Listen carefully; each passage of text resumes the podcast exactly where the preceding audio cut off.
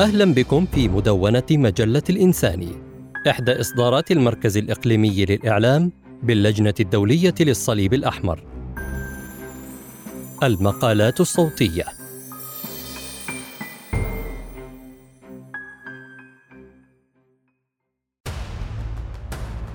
تمثيلات الحرب، الذاكرة والتخييل والاستعادة في الرواية العربية الحديثة. إيهاب الملاح، كاتب وناقد مصري، صدر له طه حسين، تجديد ذكرى عميد الأدب العربي، وسيرة الضمير المصري، معالم في تاريخ الفكر المصري الحديث. يكاد يجمع نقاد الرواية العربية المعاصرة على أن الحديث عن الرواية العربية والحرب والهزيمة ينطوي على فرضية مهمة أو اعتراف ضمني بأن الأدب والفن ظاهرة متطورة تؤثر في البيئة المحيطة وتتأثر بها، وهو اعتراف يؤكد أن الرواية تصوير لتجربة بشرية وليست مجرد مجموعة من الأنساق والتراكيب والرموز المجردة. 1. الرواية ترتبط بالإنسان إبداعاً ومادة وتلقيا، ويبدو أن المرء مضطر للتأكيد بأن التطور في الأدب له مساره الخاص، إذ يختلف عن التطور العلمي، كما أن التطور الأدبي لا يخضع لمنطق السنوات أو المراحل الزمنية، ولا سيما عندما يكون النوع الأدبي المدروس حديث النشأة، فالتغيرات الأدبية أبطأ من التغيرات السياسية أو الاقتصادية. ولهذا فإن العلاقة بين التطورات الأدبية والمنعطفات السياسية والاقتصادية والاجتماعية ليست على درجة واحدة من الوضوح، بل هي تختلف حسب المراحل التاريخية وكذلك حسب طبيعة الإنتاج الأدبي. وعلى الرغم من كل التأكيدات والاحترازات السابقة، فإن المرء يستطيع أن يقرر بكل ثقة بأن حرب 67 أو نكسة حزيران يونيو كانت بمثابة الحد الفاصل بين مرحلتين في حياة الرواية العربية، بل في حياة الأدب العربي برمته، كما يذهب إلى ذلك ثلة من النقاد المعاصرين. إن الأبنية الروائية ليست أبنية قائمة في فراغ، وإنما هي أبنية وعي يتولد عن شروط إنتاجه في واقعه النوعي الذي تتولد عنه وبه أبنية جمالية، حاملة خصائصه التكوينية بمعنى أو آخر. ولهذا فقد أحدثت تلك الحرب على سبيل المثال خلخلة عميقة في الأبنية السياسية والاقتصادية والاجتماعية إلى آخره، وفي منظومة القيم، ومنها القيم الفنية والمعايير الجمالية، فهي حجر الزاوية لكل ما تلاها وما جرى ويجري.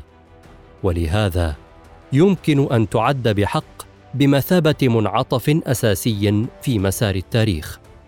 لهذا يمكن القول أيضاً بأن فكرة الحرب والهزيمة فرضت نفسها على الروائيين العرب على اختلاف توجهاتهم ومشاربهم، واستطاعت أن تخلق عدداً وفيراً من الروايات الخاصة بها. هذه الروايات لها أهميتها ودلالاتها من حيث العدد والتنوع في الموضوعات والرؤى، ومن حيث الأساليب والأشكال والمستوى الفني والمستوى الجغرافي. 2. سنسعى في هذا المقال إلى عرض نماذج من الرواية العربية المعاصرة عالجت تيمة الحرب بصورة أو بأخرى، ومن منظورات رؤيوية مختلفة وخيارات جمالية متباينة، لكنها في النهاية تكاد تتفق على البحث الدقيق عما تخلفه الحرب من آثار ظاهرة وعميقة ودفينة على الأفراد والمجتمعات وكل شيء كان في مرمى النيران والمدافع. وقيمة الرواية، أي رواية، لا تنبع مما فيها من تشويق فحسب، وإنما من كل ما يضاف إلى التشويق من رؤية جمالية توازي الواقع الذي نعيشه وتتولى تجسيده في بناء فني يتولى تعرية مثالب هذا الواقع ويكشف عن مساوئ قبحه وفساده، فيدفعنا إلى المزيد من الوعي به والتمرد على كل ما فيه من فساد سياسي وتدهور اجتماعي وتطرف ديني وتأزم اقتصادي واختلال قيم، ولكن بما لا يدفعنا إلى الهروب من هذا الواقع، بل مواجهته بالوعي ومقاومته بالقيم التي لا يزال هذا الواقع يتخلى عنها. الرواية كالحياة تماما، ليست سوى تجربة أو امتحان لكي نختار، والشخوص الحقيقية الأصيلة المرسومة ببراعة وإحكام تمارس فعل الاختيار بدرجة أو بأخرى. ورواية فهرس للروائي العراقي سنان أنطون واحدة من الروايات التي عالجت مأساة الحرب وأهوالها وآثارها المدمرة على كل شيء ليس الإنسان فقط، بل الحيوان والنبات والحجر والجماد أيضا. بعد غياب لأكثر من 10 سنوات في الولايات المتحدة، يزور السارد نمير العراق مترجما لزوجين يصوران فيلما وثائقيا. يلتقي بودود الذي يعد لأرشيف أو فهرس لخسائر الحرب من الحيوانات والنباتات والجماد وكل من دثر من غير الجنود وعتادهم، مستندا إلى تاريخ شفوي ورصد خاص به للأحداث والمصادر الإخبارية. فهرس ليست رواية عما تفعله الحرب بنا وفينا فحسب، ولا هي فقط ترجمة لمعاناة أهل العراق الذين تحولوا إلى فريسة مستباحة بين ديكتاتورية مجنونة وفوضى عارمة، ولكن المعنى الأعمق لهذه الرواية الذكية عن صراع الإنسان مع غربته ووجوده وزمنه القاهر، عن غربة خارج الوطن واغتراب في داخله، عن زمن لا يتوقف ليسجل أو ليحفظ، ولكن الإنسان ينتصر في النهاية بالكتابة التي تحفظ الذاكرة. ينتصر لأنه ينقل إلى غيره خبرة الألم والبهجة، ولأنه يستطيع أن ينطق بلسانه وأن ينطق الجماد أيضا. ولا تبعد رواية العراقية المغتربة إنعام كجهجي طشاري عن هذا السياق المأساوي للحرب التي عاشها العراق سنوات طويلة.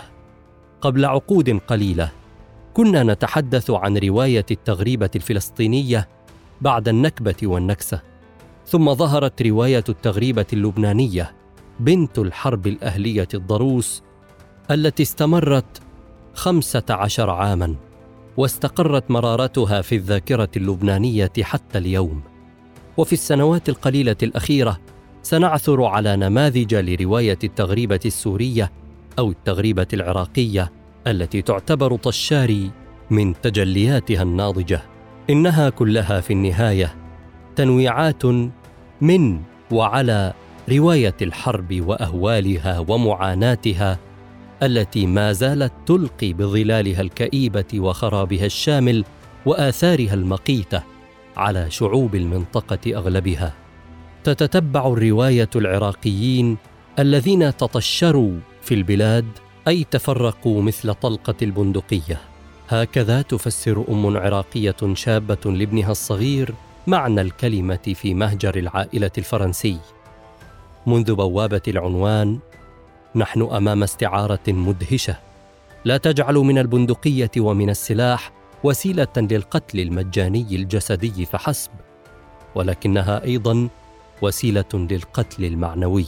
بتغريب العراقي عن بلده العريق، اختارت إنعام ثانيا أن تضاعف الإحساس بالأزمة، فجعلت أبطالها ينتمون إلى الأقلية العراقية المسيحية التي كانت تعيش في تآلف وانسجام مع كل ألوان الطيف العراقي قبل أن تنهال الحروب تباعا ومن كل حدب وصوب، وكأنها في سباق لا يهدأ ولا يتوقف عن حصد البشر.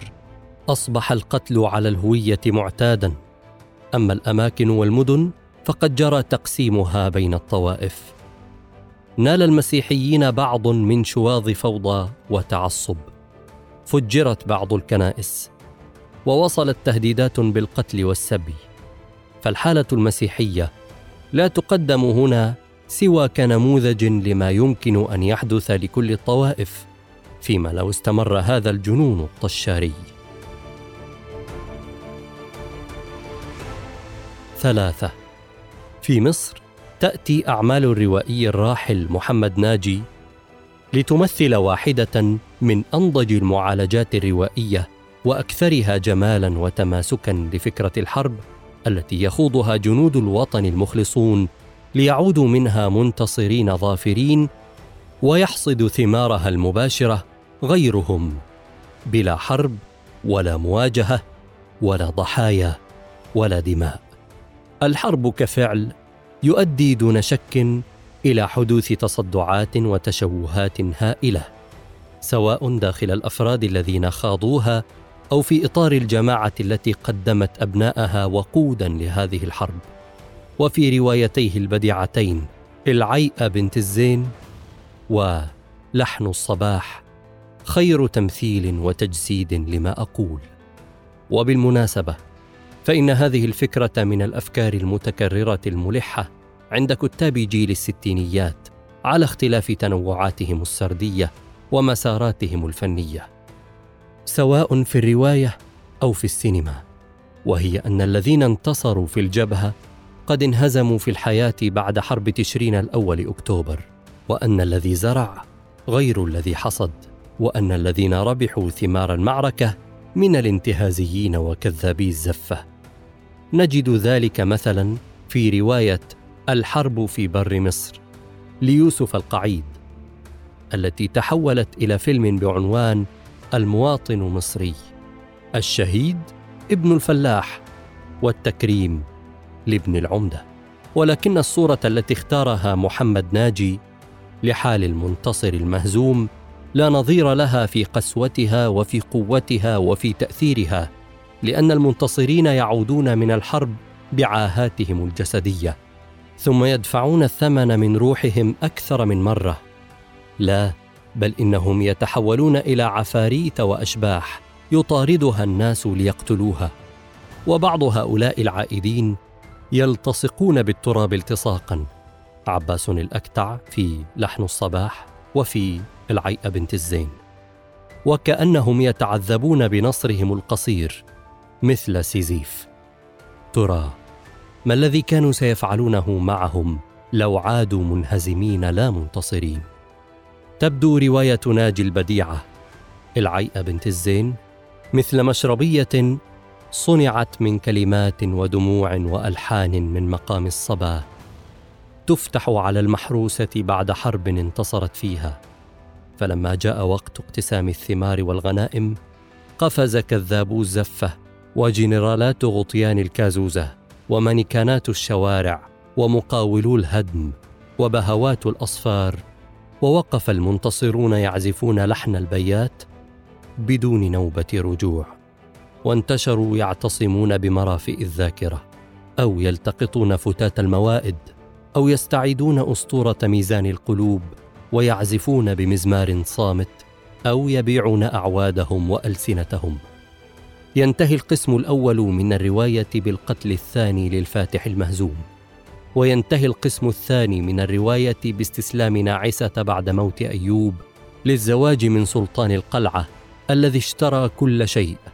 وبين القتل والاستسلام يتداعى وطن بأكمله، ويترنح المهزومون في كل مكان وكأنهم ضحايا معركة أشرس من حرب العبور، وكأنهم ركبوا أرجوحة لا تتوقف لحظة عن الدوران. يقول المقاول الذي سينفذ عملية هدم كل البيوت: البناء يمكن أن تهدمه طوبة. وكانت الطوبة في مقتل الفاتح ثم استسلام ناعسة. أما لحن الصباح لمحمد ناجي فواحدة من الروايات البديعة على كثافتها وقلة عدد صفحاتها، تقع فيما لا يزيد على 60 صفحة تقريباً، التي عالجت ببراعة التشوهات النفسية والاجتماعية التي تنتج عن الحرب وعقبها. في روايته لحن الصباح تجد العلاقة متوترة دون سبب بين خطاط يمارس فناً جميلاً لكنه دون موقف، وانتهى به الأمر أن ارتعشت يداه فبحث عن صنعة أخرى، وما بين مقاتل ممتلئ بالحيوية خرج من الجيش بعد أن شارك في انتصار وينتظر تقدير الناس له على ذلك، فإذا به يفاجأ بأن عليه أن يتجرع كأس المرارة لآخره. والقراءة المتأنية للنص تربط مصير الشخصيتين الأساسيتين بحدث الحرب، حيث فقد عباس الأكتع ساقيه وكتفه في حرب 1973، حيث قصتها الشظايا حتى نهاية الفخذين، وطيرت أيضاً راحة اليد اليسرى، تركت له راحة اليد اليمنى بأصبعها الوسطى وإليتين خشبيتين يزحف على جلدهما اليابس، وعمل بائعاً للسبح والأحجبة. ونوفل الخطاط السابق بيده اليمنى التي أصابها مرض الرعشة فلم يعد قادراً على إبداع فنه القديم، ولذلك أخذ يبيع هو الآخر كتب الأدعية والأحجبة والبخور والعنبر وجوزة الطيب، وينافس عباس. والحاجة ويكا صاحبة سوبر ماركت العهد الجديد، ذات الشخصية القوية والحضور المؤثر، فقد نوفل ابنه في آخر حروب المنطقة، حرب الخليج الأخيرة التي ضاع معها ابنه في الكويت. ولا تكتفي الرواية بهذا الرباط التاريخي، ولكنها ترفده برباط معيشي، حينما تقدم الحاجة ويكا الإفطار لعباس قائلة له: لك وله، فيفتح الكيس ويدعو نوفل للأكل معه، فالصراع على لقمة العيش ينطوي في الوقت نفسه على المشاركة الحميمة فيها، ويظل العداء مستعراً بين الاثنين على الرغم من وقوعهما معاً تحت وطأة الظلم الاجتماعي والتهميش العنيف. فكان لابد أن تنتهي الرواية في لحظة الصدام، فقتل أحدهما الآخر دون قصد. لحن الصباح تحكي عن مصر والمصريين عقب حرب العام 1973، ولقد انطلقت أيضاً إلى آفاق أوسع لتنقل أزمة الإنسان ومعركته الخاصة في السيطرة على نفسه، ولكي ترصد بصورة مؤثرة حرب الداخل الشرسة لتحقيق طمأنينة النفس ولحسم بعض التناقضات المأساوية. 4. هنا القاهرة لإبراهيم عبد المجيد، التي صدرت طبعتها الأولى عن الدار المصرية اللبنانية، واحدة من الروايات التي اشتغلت على لحظة التحول الفارقة التي حدثت في مصر بعد حرب العام 1973، وهي بهذا المعنى تستكمل شهادة عبد المجيد الروائية في ثلاثيته لا أحد ينام في الإسكندرية، وطيور العنبر، والإسكندرية في غيمة. في هنا القاهرة، حيث تتجسد الغربة في وطن لا نعرفه، يختبر إبراهيم عبد المجيد شخوصه المغتربين عن وطن يتغير في العاصمة 6 سنوات عجاف بعد حرب انتصر فيها جيل الصبر والصمت. عاد من الجبهة فوجد نفسه مهمشاً وخارج الحياة حرفياً. هنا القاهرة تنويعة روائية أخرى على فكرة الحرب التي يخوضها النبلاء والشرفاء بالنار والدم، ويحصد غيرهم ثمارها بحق أو بغير حق، وهي في عنوانها العريض حالة اغتراب في الداخل تقود إلى اغتراب فعلي، هروب جماعي لعقل مصر ومثقفيها إلى الخارج. وتستعيد الرواية ثانياً زمن السبعينيات الصاخب، تحفظه من الضياع وتحتفي بمناضليه قبل أن يأكلهم النسيان. الرحلة الطويلة تستمد أهميتها أيضاً من كونها وثيقة مدهشة عن غروب اليسار وصعود اللصوص وانهيار كل شيء جميل. التاريخ ينقل الوقائع من السطح، مجرد أحداث كبيرة لا أثر فيها للناس العاديين، ولكن الرواية وحدها والروائية فقط هو الذي ينقل لك الأحداث والتحولات من العمق، من خلال عيون وقلوب وأجساد تشعر وتتألم لأنها عرفت وتثقفت وحلمت.